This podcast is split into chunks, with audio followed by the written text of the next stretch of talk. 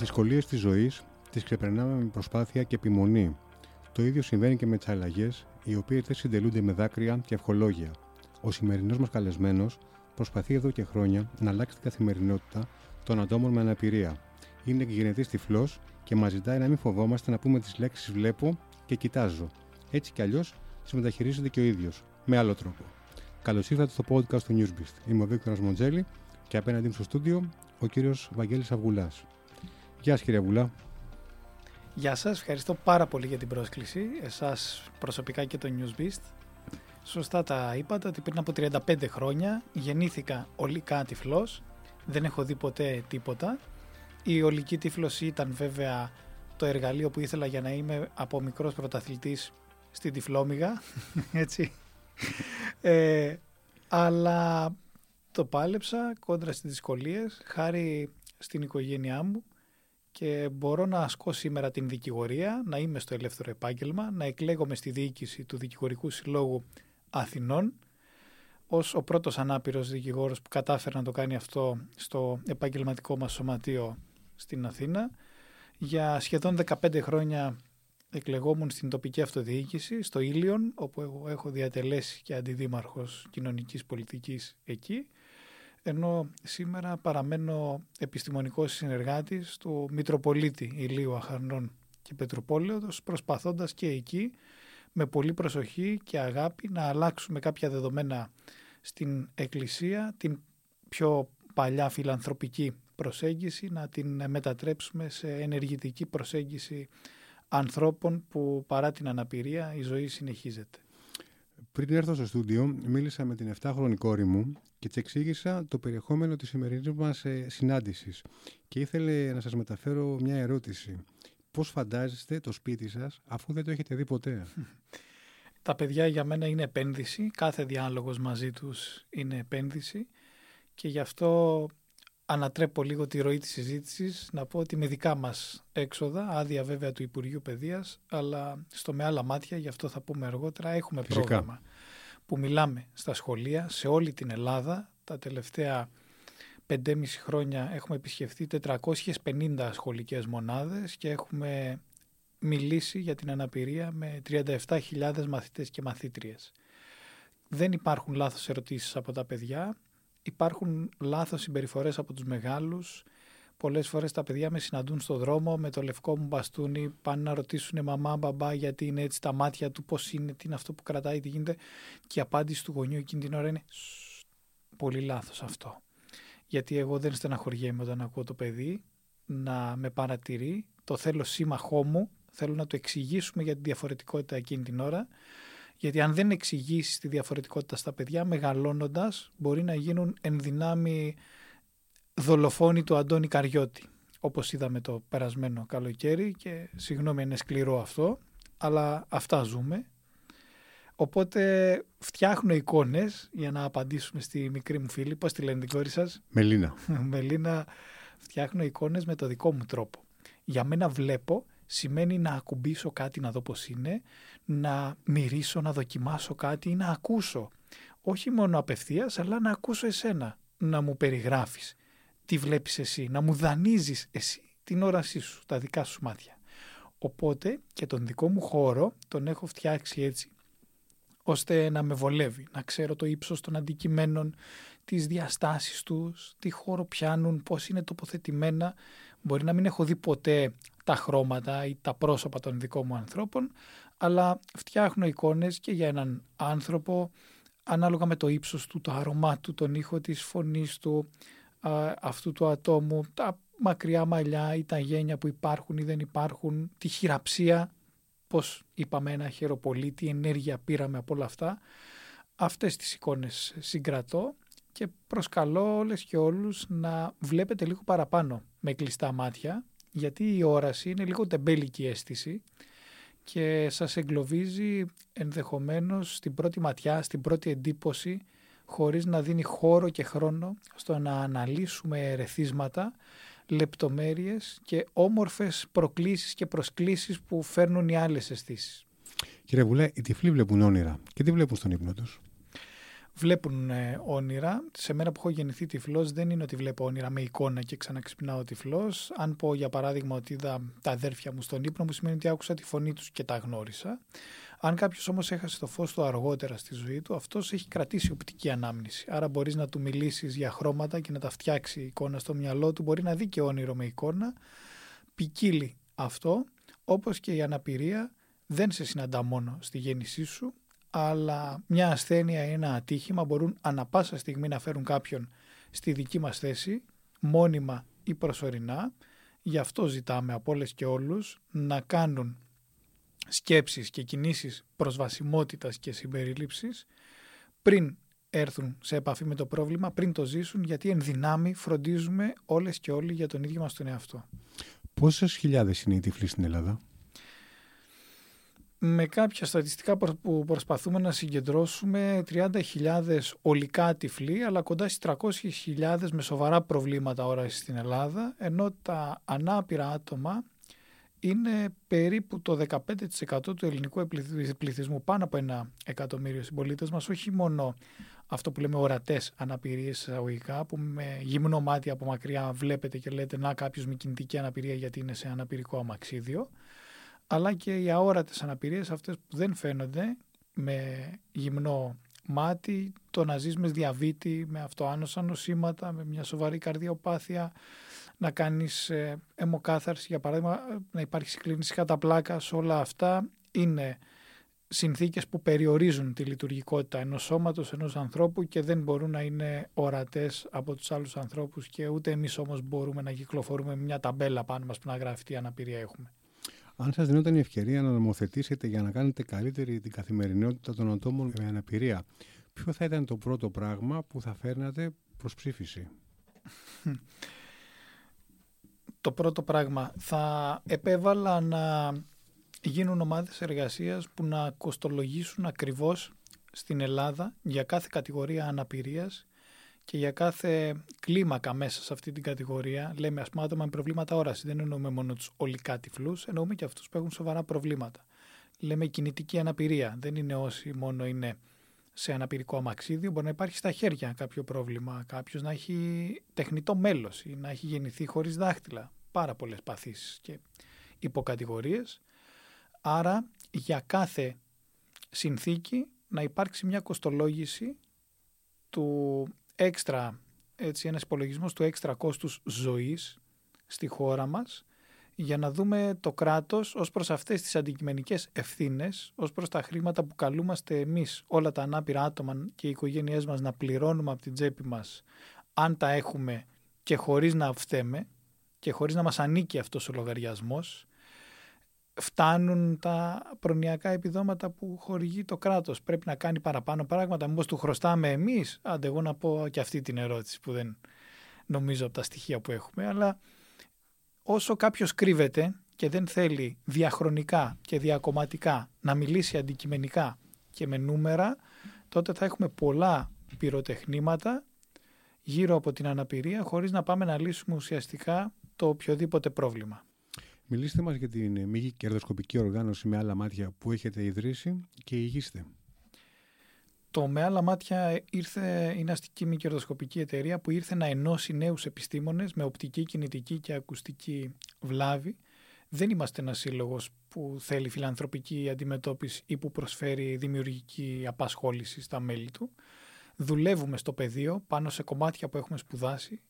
Δουλεύουμε για την ψηφιακή προσβασιμότητα, να ελέγξουμε μια ιστοσελίδα ή μια εφαρμογή και να δώσουμε αναλυτική αξιολόγηση αν είναι φιλική στα προγράμματα που χρησιμοποιούμε όσοι δεν μπορούμε να πλοηγηθούμε με το ποντίκι σε μια ιστοσελίδα.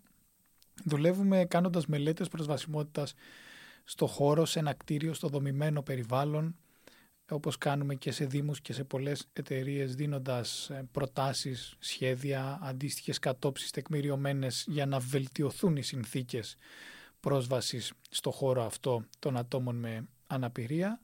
Κάνουμε πάρα πολλές εκπαιδεύσεις, δράσεις εξοικείωσης με την αναπηρία, βιωματικά, διαδραστικά σεμινάρια που σπάνε τον πάγο σε έναν φορέα, σε μια εταιρεία για το ποιο είναι το σωστό λεξιλόγιο να μιλάς και να συναλλάσσεσαι με κάποιον πολίτη με αναπηρία, πώς συνοδεύεις κάποιον που δεν βλέπει, πώς διαμορφώνεις το χώρο σου για να εξυπηρετείς σωστά και να υποδεχθείς ένα άτομο σε αμαξίδιο, πώς μπορείς να συνεννοηθείς με κοφό ή βαρύκο συμπολίτης σου και ας μην ξέρεις την ελληνική νοηματική γλώσσα, όλα αυτά με πολύ ε, βιωματική προσέγγιση τα δείχνουμε στις εκπαιδεύσεις μας, προσαρμόζουμε προγράμματα από το πώς να κάνεις σωστή πώληση σε καταναλωτές με αναπηρία μέχρι πώς να διαχειριστείς ανάπηρους εργαζόμενους αν τους προσλάβεις στην εταιρεία σου.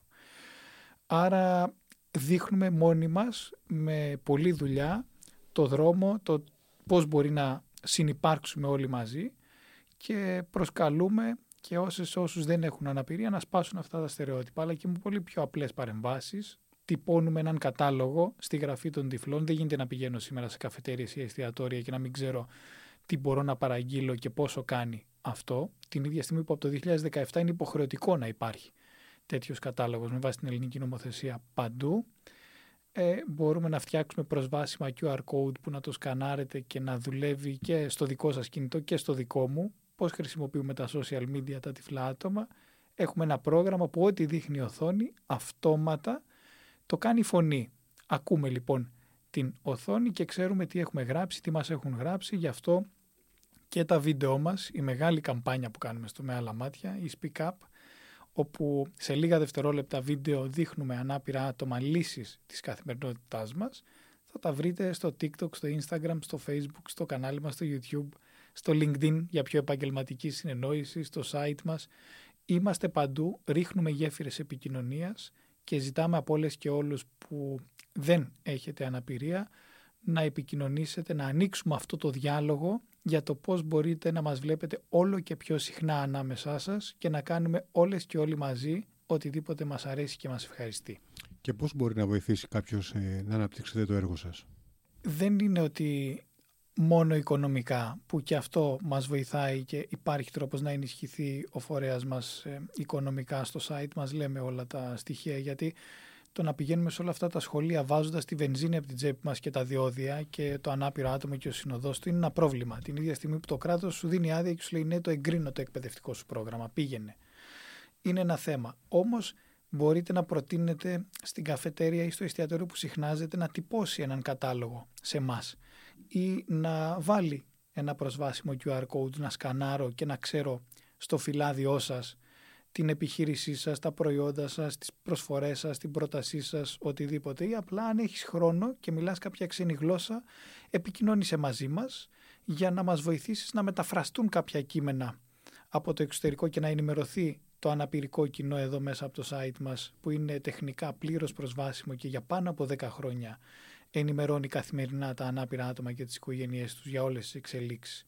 Ή απλά έλα να σου πούμε πώς από απόσταση μπορείς να μας δώσεις λίγο χρόνο και να μας βοηθήσεις να βάλεις υπότιτλους σε πολλά βίντεο και συζητήσεις που δημοσιεύουμε για να γίνουν αυτά φιλικά και σε κοφούς και βαρύκους συμπολίτες μας. Έχουμε πολλούς τρόπους και μέσω social media ακόμα και το να μας μάθετε και να μας καλέσετε στο σχολείο σας, των παιδιών σας κλπ.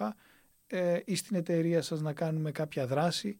Όλο αυτό είναι το να ανοίξουμε ένα παράθυρο παρέα στην συμπερίληψη. Το Εθνικό Σχέδιο Δράσης για τα Δικαιώματα των Ατόμων με Αναπηρία καλύπτει. Έχει ανοίξει ένας ε, βαθύς και ειλικρινής διάλογος και από την πολιτεία και από το αναπηρικό κίνημα που λέει ότι είναι ένας οδικός χάρτης, ένα στρατηγικό πλάνο τι πρέπει να κάνει κάθε Υπουργείο και κάθε εποπτευόμενος φορέας Υπουργείο σε όλη τη χώρα στα επόμενα χρόνια για τα ανάπηρα άτομα. Ήρθε όμως η ώρα μετά από γεμάτα δύο χρόνια ύπαρξής του να δούμε την αναθεώρησή του τι πρέπει να αλλάξει, τι πρέπει να διευκρινιστεί, τι πρέπει να γίνει πιο αυστηρό. Γιατί όταν η πολιτεία βάζει στον εαυτό της χρονοδιαγράμματα, αλλά δεν βάζει κυρώσεις, δηλαδή τι τιμωρία υπάρχει και ποιος τιμωρείται και πώς, αν δεν ακολουθηθούν αυτά τα χρονοδιαγράμματα υπέρ των ανάπηρων ατόμων, τότε είναι πολύ πιο εύκολο να παραβιαστούν κάποια πράγματα. Άρα και πιο σύγχρονο πρέπει να γίνει σε κάποια κομμάτια έχουμε ας πούμε την ψηφιακή εποχή. Οι νέες τεχνολογίες λύνουν τα χέρια σε πάρα πολλά ανάπηρα άτομα που μπορούμε να κάνουμε πάρα πολλά πράγματα από τον υπολογιστή μας χωρίς μετακινήσεις, χωρίς έξοδα μετακίνησης, χωρίς αναζήτηση ποιου και πώς θα μας συνοδεύσει και πότε, χωρίς γραφειοκρατία. Θέλουμε όμως και εξειδικευμένα προγράμματα διαβίου μάθησης που να έρθουν να εκπαιδεύσουν σε αυτές τις νέες τεχνολογίες και στις ψηφιακές υπηρεσίες τα ανάπηρα άτομα εξειδικευμένα, εξατομικευμένα πώς μπορούν να τις χρησιμοποιήσουν αυτές τις υπηρεσίες. Η ψηφιακή εποχή πράγματι μπορεί να βοηθήσει και να δώσει κάποιες λύσεις. Αν παρόλα αυτά χρειαστεί να πάτε στις ε, δημόσιες υπηρεσίες, οι υποδομές έχουν βελτιωθεί ή ακόμη παλεύετε για τα προφανή; Όχι. Εγώ σαν δικηγόρος ασκώ το ελεύθερο επάγγελμα και κάθε μέρα μπορώ να βρεθώ οπουδήποτε. Σίγουρα όμως νιώθω ότι είμαι σε έναν κόσμο φτιαγμένο για βλέποντες μόνο και ότι περισσεύουμε τα τυφλά άτομα ή ενοχλούμε με την παρουσία μας. Γιατί θα φτάσω έξω από μια δημόσια υπηρεσία και θα υπάρχει μια ανακοίνωση που θα λέει μετακομίζουμε, αλλάξαμε γραφεία, ανοίγουμε τάδε ωράριο και όχι αυτό που ήξερες. Οτιδήποτε. Εγώ αυτό δεν θα το ξέρω σαν πληροφορία. Έχουμε πάρα πολύ έγχαρτο υλικό να πας να κάνεις έναν έλεγχο τίτλων για ένα ακίνητο, να ζητήσεις αντίγραφα μιας δικογραφίας, να πάρεις το φάκελο μιας υπόθεσης. Όλα αυτά είναι χαρτιά ακόμα και σήμερα στο κατόφλι του 2024. Άρα θέλουμε συνέχεια άνθρωπο μαζί μας να μας διαβάζει όλο αυτό το υλικό και να ξέρω πού να συμπληρώσω μια αίτηση, πού την καταθέτω, τι υπογράφω. Και αφήστε μόνο την δικηγορία. Πάμε στη μέρα ενός τυφλού ατόμου. Γενικότερα, εγώ μένω μόνος μου στην Αθήνα τα τελευταία χρόνια. Δυστυχώς λόγω οικονομικής κρίσης και οι γονείς μου και τα αδέρφια μου δουλεύουν, ζουν μόνιμα σε ένα νησί πολύ μακριά από εδώ. Οπότε πάω στο σούπερ μάρκετ, πάω στο φαρμακείο, πάω οπουδήποτε. Δεν ξέρω πόσο κάνει αυτό που θέλω να αγοράσω, πότε λύγει, ποιες είναι οι παρενέργειες των φαρμάκων, ποια συστατικά έχει, μήπως είμαι αλλεργικός κάπου και δεν πρέπει να το πάρω. Στο φάρμακο τι δόση να πάρω και κάθε πότε και πόση ποσότητα. Όλα αυτά είναι λίγα μόνο από τα προβλήματα ενός ανάπηρου ατόμου που το κάνουν να μένει εγκλωβισμένο σπίτι του και να μην το βλέπετε τόσο συχνά γύρω σας. Όπως και οι κοφοί βαρύκο, οι συμπολίτες μας δεν έχουν διερμηνέα της ελληνικής νοηματικής γλώσσας, εάν τον χρειάζονται, ούτε στο 112, στη γραμμή έκτακτης ανάγκης, ούτε στα φαρμακεία και στα νοσοκομεία. Στο Newsbeast πρόσφατα κάναμε μια συζήτηση και εκεί από την έρευνά μας αποδείχθηκε ότι περίπου 45 ώρες το χρόνο δικαιούται δωρεάν διερμηνία 45 ώρες το χρόνο, δύο μέρες από τις 365, δωρεάν διερμηνία στην ελληνική νοηματική γλώσσα από το κράτος κάθε κοφός και βαρύκο συμπολίτες μας που τη χρειάζεται. Όλες τις υπόλοιπες μέρες ή θα καταφεύγει σε προσπάθειες δωρεάν βιντεοκλήσεις και άλλες υπηρεσίες ε, με φίλους, με γνωστούς, με πρακτικάριους ε, κλπ. ή θα πληρώνει από την τσέπη του γίνονται πράγματα και δεν θέλω να μηδενίσω καμία προσπάθεια σε κανένα της χρονικό σημείο. Πολύ προσβασιμότητα σε μνημεία και χώρους πολιτισμού. Τα μέσα μεταφοράς κάνουν μια αργή αλλά σταθερή προσπάθεια να εξυγχρονιστούν στη σταθερή τροχιά τουλάχιστον ε, με μελέτες, βελτιώσεις εξοπλισμού κλπ. Ψηφίζεται η επιστολική ψήφος που λύνει το πρόβλημα συμμετοχής μας στις εκλογές σε μεγάλο βαθμό και ελπίζω να δίνει και τις δικλείδες ασφαλείας που ζητάμε ή έρχεται η προσβάσιμη ενημέρωση για όλες τις προεκλογικές θέσεις με νοηματική, με υπότιτλους κλπ. Έχουν επιταχυνθεί οι πιστοποίησεις της αναπηρίας με ψηφιακή διαδικασία και η απονομή συντάξεων. Γίνονται πράγματα. Ποιο είναι το πρόβλημά μας σε αυτή τη χώρα και θα παραμένει με κάθε κυβέρνηση και σε κάθε περίπτωση. Το ότι πρέπει να κάτσουμε και να χτίσουμε την αλυσίδα προσβασιμότητας. Δηλαδή να μην κάνουμε αποσπασματικές ενέργειες σε όλους τους τομείς, αλλά να δούμε πώς το ένα βήμα θα συνδεθεί με το προηγούμενο και το επόμενο. Παράδειγμα, έχουμε ένα από τα πιο προσβάσιμα μετρό της Ευρώπης στην Αθήνα και ελπίζω και στη Θεσσαλονίκη σύντομα, έτσι. Αλλά πώς φτάνει μέχρι το μετρό και πώς φεύγει; Από το μετρό το ανάπηρο άτομο για να το χρησιμοποιήσει και να μετακινηθεί και να απολαύσει αυτή την εμπειρία της προσβάσιμης μετακίνησης. Αυτή είναι λοιπόν η αλυσίδα προσβασιμότητας και αυτό πρέπει να δούμε. Από την ώρα που θα κατέβει δηλαδή από το σπίτι του μέχρι την επιστροφή του που θα ανέβει πάλι πάνω. Σε κάθε παρέμβαση όταν ε, κάνουμε εύκολες διαδικασίες σύνταξης αλλά δεν ξέρουμε πώς θα μείνουν στο επάγγελμά τους τα ανάπηρα άτομα, πώς θα δώσουμε παραπάνω θέσεις επαγγελματικής απασχόλησης. Έχουμε έρευνα από την Εθνική Συνομοσπονδία Ατόμων με Αναπηρία ότι στην Ελλάδα το 18,4% των ανάπηρων ατόμων ηλικίας 20 έως 64 ετών μόνο το 18,4 εργάζεται. Πολύ χαμηλό ποσοστό και από αυτούς το 57% βρήκαν δουλειά μέσω φίλου ή γνωστού. Άρα δεν έχουμε εξοικειωθεί με προγράμματα υποστήριξης της απασχόλησης, με κίνητρα, με εξοικειωμένους εργοδότες, ακομπλεξάριστους, με ανθρώπους που ξέρουν να κάνουν μια συνέντευξη σε ανάπηρο υποψήφιο προς εργασία. Έχουμε προβλήματα. Τα ίδια προβλήματα συναντάτε και όταν βγαίνετε έξω με τους φίλους σας ε, για φαγητό ή για να, για να ποτό ένα καφέ;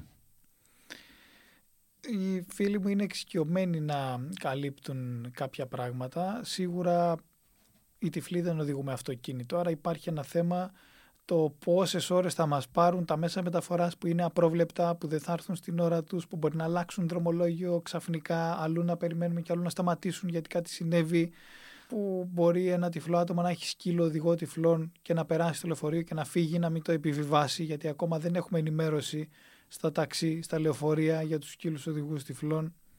Να πάει κάποιος χειριστής σκύλου οδηγού τυφλών σε εστιατόριο και να του αρνηθούν την είσοδο και έχουμε ακόμα και λογικές του στυλ ας φάμε πρόστιμο αλλά να μην χαλάσει το κύρος του μαγαζιού. Έχω χειριστεί δικηγορικά τέτοιες καταγγελίες και υποθέσεις και μάλιστα πρόσφατα πετύχαμε την πρώτη δικαστική απόφαση στην Ελλάδα όπου ο οδηγός ταξί αρνήθηκε την επιβίβαση σε τυφλή χειρίστρια με το σκύλο οδηγό της και το δικαστήριο ενεργοποίησε τον αντιρατσιστικό νόμο και είπε ότι η σκύλη αυτή είναι τα μάτια του τυφλού ατόμου, είναι η προέκταση του σώματός τους, άρα δεν πήγαμε με διατάξεις κατά του ζώου, αλλά πήγαμε με την άρνηση παροχής υπηρεσίας αδικαιολόγητα εξαιτίας της αναπηρίας άλλου ατόμου και έτσι είχαμε τον αντιρατσιστικό νόμο να γίνεται ένα όπλο στα χέρια του σύγχρονου αναπηρικού κινήματος, όχι για εκδίκηση αλλά για πρόσκληση σε έναν ανοιχτό, αληθινό, βαθύ κοινωνικό διάλογο με όλες τις κατηγορίες των επαγγελματιών και ξενοδοχεία έχουμε γίνει ρεζίλοι διεθνώς και το περασμένο καλοκαίρι πάλι στη Σαντορίνη, στη Ρόδο είχα καταγραφές ε, από τουρίστες με προβλήματα όρασης που έρχονται να περάσουν ωραία στην Ελλάδα και επειδή έχουν σκύλο οδηγό τυφλών περνάνε δύσκολα με το που πατήσουν το πόδι τους. Όλα αυτά πρέπει να σταματήσουν και πρέπει να μην μας φαίνεται βουνό το να βγούμε για ένα ποτό και μια βόλτα γιατί δεν το ευχαριστιόμαστε κι εμείς ψυχολογικά δηλαδή είναι ένα μόνιμο άγχος αυτό και το βράδυ και τα έξοδα μετακίνησης τα έξτρα και πώς θα γυρίσουμε και να θέλουμε να πάμε ένα θέατρο ή κινηματογράφο ξέρουμε ότι θα πληρώσουμε εμείς το εισιτήριο και το ατόμο που θα βρούμε να μας συνοδεύσει για μεγαλύτερη ασφάλεια και δεν έχουν όλοι την οικονομική δυνατότητα να έχουν αυτά τα πρόσθετα έξοδα για να χαμογελάσουν λίγο και να πάρουν μια ανάσα και να περάσουν καλά. Νιώθετε ότι υπάρχει ρατσισμός απέναντι στους τυφλούς; Ρατσισμός υπάρχει σε όλα τα ανάπηρα άτομα, ακόμα και από αυτόν που θα παρκάρει πάνω στο πεζοδρόμιο για να βολευτεί και θα με αναγκάσει εμένα να πάω από το δρόμο. Άρα θα βάλει τη δική μου ζωή σε μεγαλύτερο κίνδυνο, επειδή αυτό το άτομο που οδηγούσε έτσι γούσταρε να το κάνει. Και συγγνώμη για την φρασιολογία. Αλλά και αυτό είναι επιθετική συμπεριφορά, είναι bullying συμπολιτών απέναντι σε συμπολίτες. Μην ψάχνουμε το ρατσισμό μόνο σε απευθείας ε, σωματική βία ας πούμε, αλλά ρατσισμός είναι και το ότι η αναπηρία χρησιμοποιείται σαν βρισιά. Ακόμα και τώρα, στα γήπεδα, στην ε, ένταση μεταξύ οδηγών, οπουδήποτε. Το κουφάλογο που δεν άκουσε, του είπες, ο καθυστερημένος που δεν καταλαβαίνει, ο στραβός που θα πέσει πάνω σου.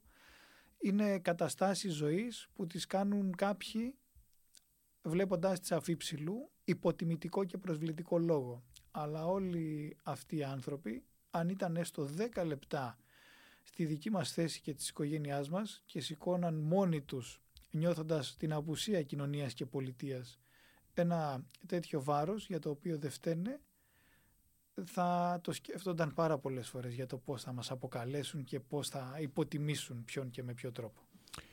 Αν νιώσετε ότι ο συνομιλητής σας σας λυπάται, είναι χειρότερο συνέστημα από τον ρατσισμό; Θα φανταστώ ότι ο συνομιλητής μου δεν είναι Ολυμπιακός γιατί η ομάδα δεν πάει καλά τώρα τελευταία και με λυπάμαι κι εγώ που το ζω αυτό. Αλλά κατά τα άλλα είναι θέμα εκπαίδευσης με την έννοια της κοινωνικής μόρφωσης. Και αυτό δεν είναι θέμα πτυχίων, είναι θέμα παραστάσεων, ε, εικόνων, συνύπαρξης. αυτό που λέμε πολλές φορές στις δράσεις που κάνουμε, στις συζητήσεις που κάνουμε, στα σχολεία που επισκεπτόμαστε, είναι ότι δεν χρειάζεται να ψάχνεις οδηγίες χρήσης για να συνεννοηθείς, να επικοινωνήσεις, να συνεργαστείς, να συντροφεύσεις, να συνυπάρξεις, να ερωτευτείς ένα ανάπηρο άτομο. Αρκεί να θες αληθινά να επικοινωνήσεις μαζί του. Ε, δεν χρειάζεται να αλλάζουμε τον τόνο της φωνής μας όταν μιλάμε σε ένα ανάπηρο άτομο. Δηλαδή του στυλ «Γεια σου Βαγγέλη, τι κάνεις» υπονοείς ότι πλην της τύφλωσης μου συμβαίνουν ίσως ε, και άλλες συνθήκες. Ούτε να μιλάς στο συνοδό μου όταν θες να ρωτήσεις κάτι ή να συνεννοηθείς κάτι που αφορά απευθεία σε μένα. Δηλαδή να είμαι με ένα φίλο μου κάπου σε μια εκδήλωση και να λέει μήπως θέλει να καθίσει ο Βαγγέλης, μήπως θέλει να φάει κάτι ακόμα, να τον σερβίρουμε κάτι παραπάνω. Ενδιαφέρεσαι για μένα και εκείνη την ώρα ταυτόχρονα με παρακάμπτεις κιόλας. Με προσβάλλει αυτό. Θα μου μιλήσεις απευθείας. Δεν σημαίνει ότι όλα τα ανάπηρα άτομα χρειαζόμαστε κάθε στιγμή οποιαδήποτε βοήθεια και δεν θα πειραματιστείς εσύ για το ποια βοήθεια χρειαζόμαστε. Άρα πρώτον ρωτάς αν θέλουμε κάποια βοήθεια και αν σου πούμε ναι, γιατί μπορεί να σου πούμε και όχι και πρέπει να το σεβαστείς. Αν σου πούμε ναι θέλω βοήθεια, τότε ρώτησε με και τι μπορείς να κάνεις για μένα και με ποιο τρόπο μπορείς να με βοηθήσεις. Γιατί δεν θέλουν όλα τα ανάπηρα άτομα την ίδια υποστήριξη, ούτε χρειαζόμαστε στην ίδια συνθήκη την ίδια υποστήριξη και ας είναι ο ίδιος άνθρωπος που τον πέρασες χθες απέναντι στον ίδιο δρόμο, αυτή τη φορά μπορεί εκεί που τον συνάντησες να πηγαίνει κάπου αλλού, για παράδειγμα. Άρα εμείς θα σου πούμε και πώς μπορεί να γίνει αυτό σωστά και αν χρειάζεται κάτι να γίνει και τι πρέπει να γίνει. Δεν χρειάζεται να ξέρετε από πριν, ούτε να ψάχνετε να πάρετε πτυχίο γύρω από την αναπηρία. Χρειάζεται να σπάσουμε λίγο τα στερεότυπα και τον πάγο και να επικοινωνήσουμε άνθρωπος με άνθρωπο. Ποιο είναι το πιο ωραίο πράγμα που έχετε ακούσει όλα αυτά τα χρόνια που δραστηριοποιήσετε ε, υπέρ των δικαιωμάτων ε, των αναπήρων; Ε, από τα παιδιά κρατάω πολύ όμορφα πράγματα. Σε έναν υπηαγωγείο που είχα πάει μου μάζεψαν πολλές ζωγραφιές και μου είπαν σας παρακαλώ κρατήστε τις σας παρακαλούμε κρατήστε τις να τις δείτε όταν βρείτε το φως σας γιατί πιστεύουμε ότι θα γίνει κάποια στιγμή. Πολλά παιδιά μου λένε τελειώνοντας τη συζήτησή μας τι επαγγέλματα θα γίνουν όταν μεγαλώσουν που θα βοηθάνε ανάπηρους ανθρώπους, δηλαδή φυσικοθεραπευτής, οφθαλμίατρος, εκπαιδευτής σκύλων οδηγών, ε, οδηγός για ανθρώπους που μπορούν να οδηγήσουν διάφορες όμορφες ιδέες. Γενικά προσπαθώ να κρατώ από παιδιά και από νέους ανθρώπους ε, περιστατικά και συζητήσεις και παραστάσεις γιατί αυτά μου δίνουν δύναμη για την συνέχεια.